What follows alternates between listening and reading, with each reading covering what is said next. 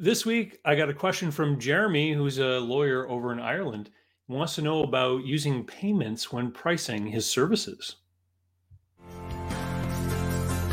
I'm David C. Barnett, and you're tuned in to Small Business and Dealmaking, the podcast, YouTube channel, and blog, where I talk about buying, selling, financing, and managing small and medium-sized businesses while controlling risk.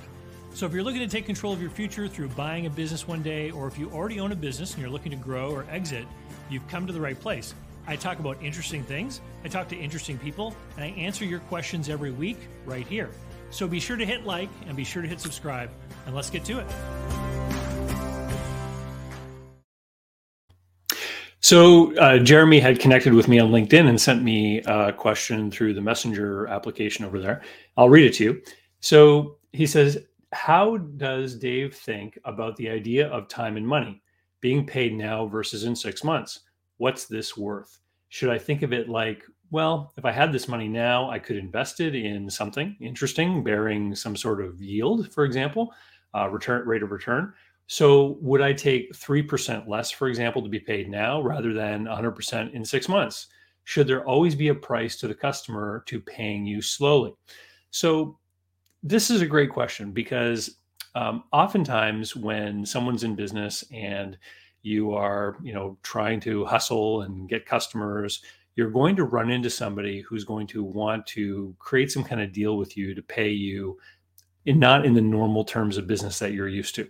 So I'll give you an example. One of my online courses, uh, Business Buyer Advantage, it's uh, for sale right now, uh, February twenty twenty-two, it's four hundred forty-nine dollars.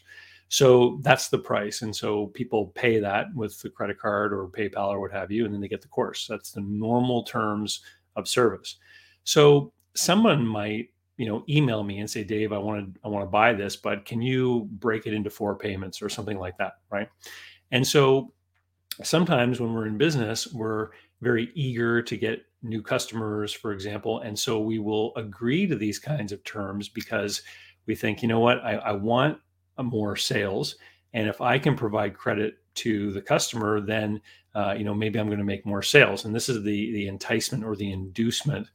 Or if you're in a competitive market, if there's two lumber yards, for example, both of them selling exactly the same goods for the same price, offering easier credit terms to customers might be a reason why they might choose you instead of another one.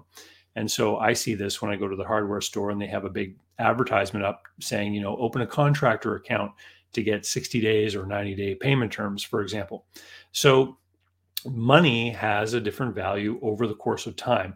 It's called time value of money, and there's a time value of money calculation. And if you're interested in learning more about this stuff, I would highly recommend that uh, you pick up a copy of Invest Local, because a lot of the things that I talk about in Invest Local is actually tutorials on how time value of money works from the investor point of view. But Jeremy, I want to take you down a completely different path when, when we consider what you're asking, because from the point of view of someone who's providing a service like a lawyer, um, we need to think about the marketing of your business, and we need to think about what exactly it is that you sell. And so, Um, let's talk cars, for example, right?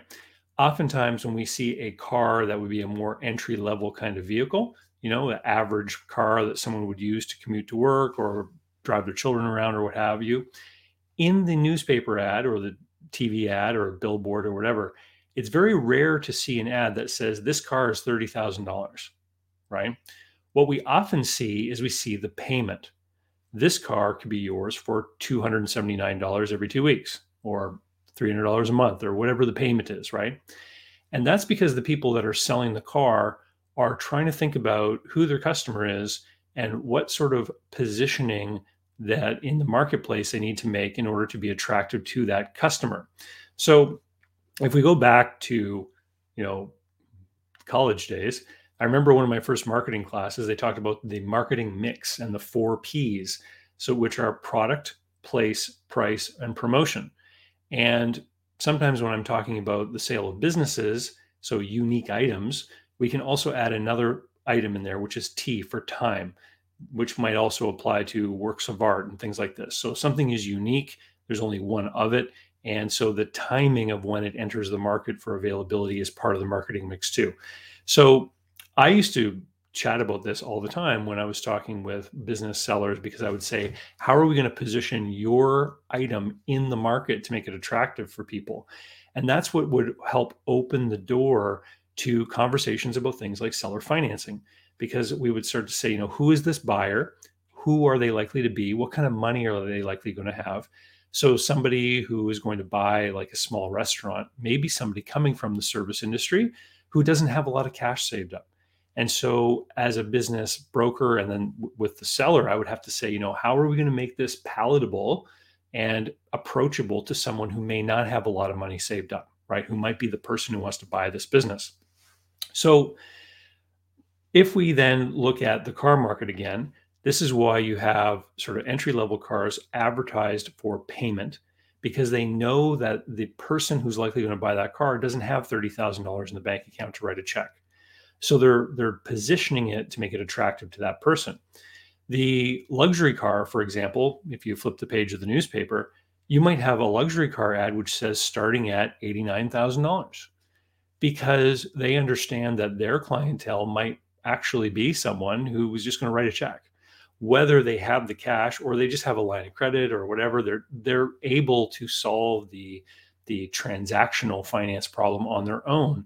They're a different kind of customer.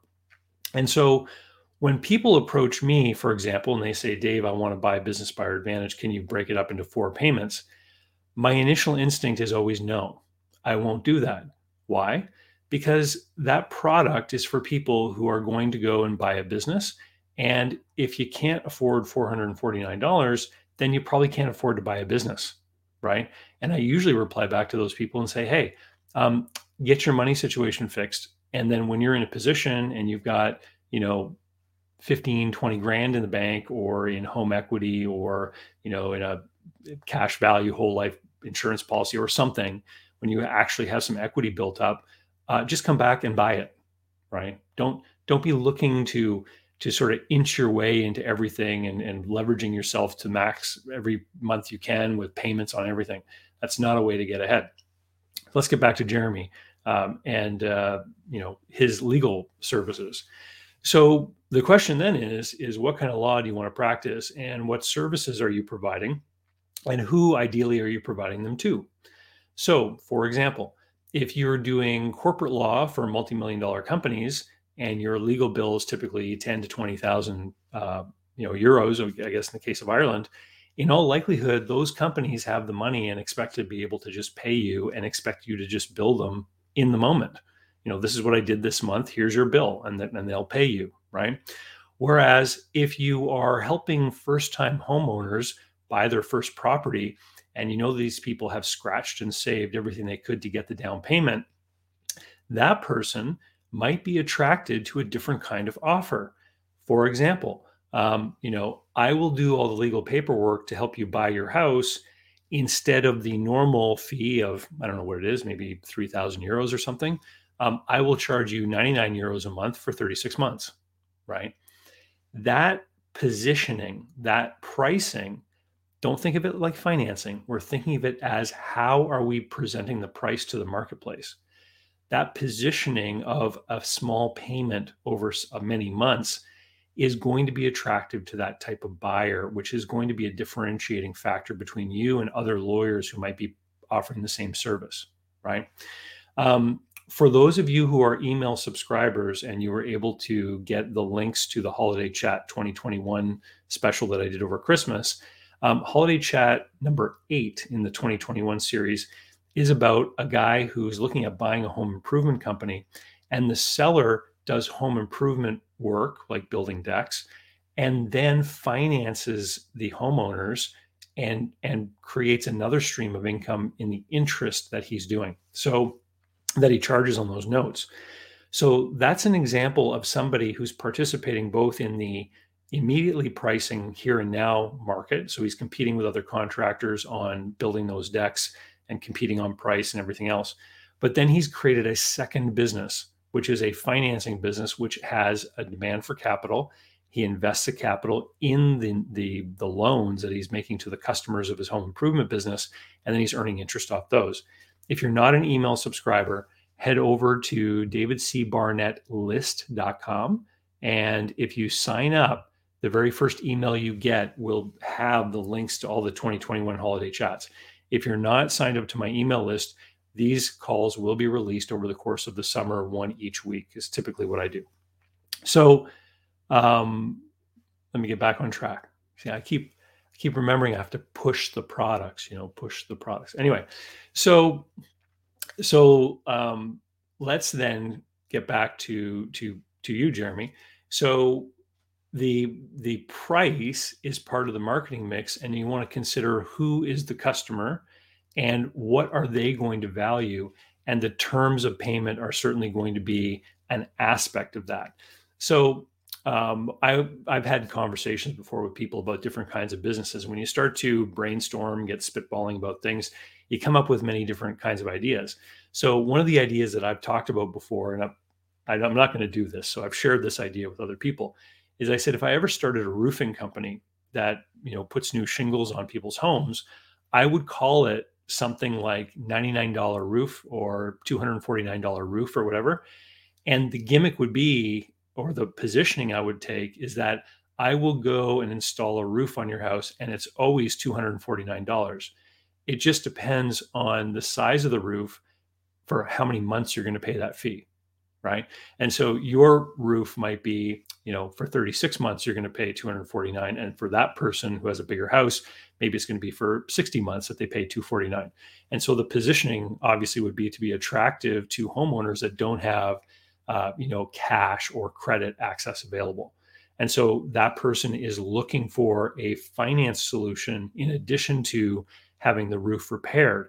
And so one of the reasons why I think that would be a cool idea in the home services space is because it's really easy to attach a mechanic's lien to a property in most jurisdictions around the world, far simpler than actually registering, you know, a lien or a mortgage against some kind of security. So that would be an example of figuring out who is the market, what is the product the market wants to buy, how can I adjust my marketing mix to be the most attractive to that market.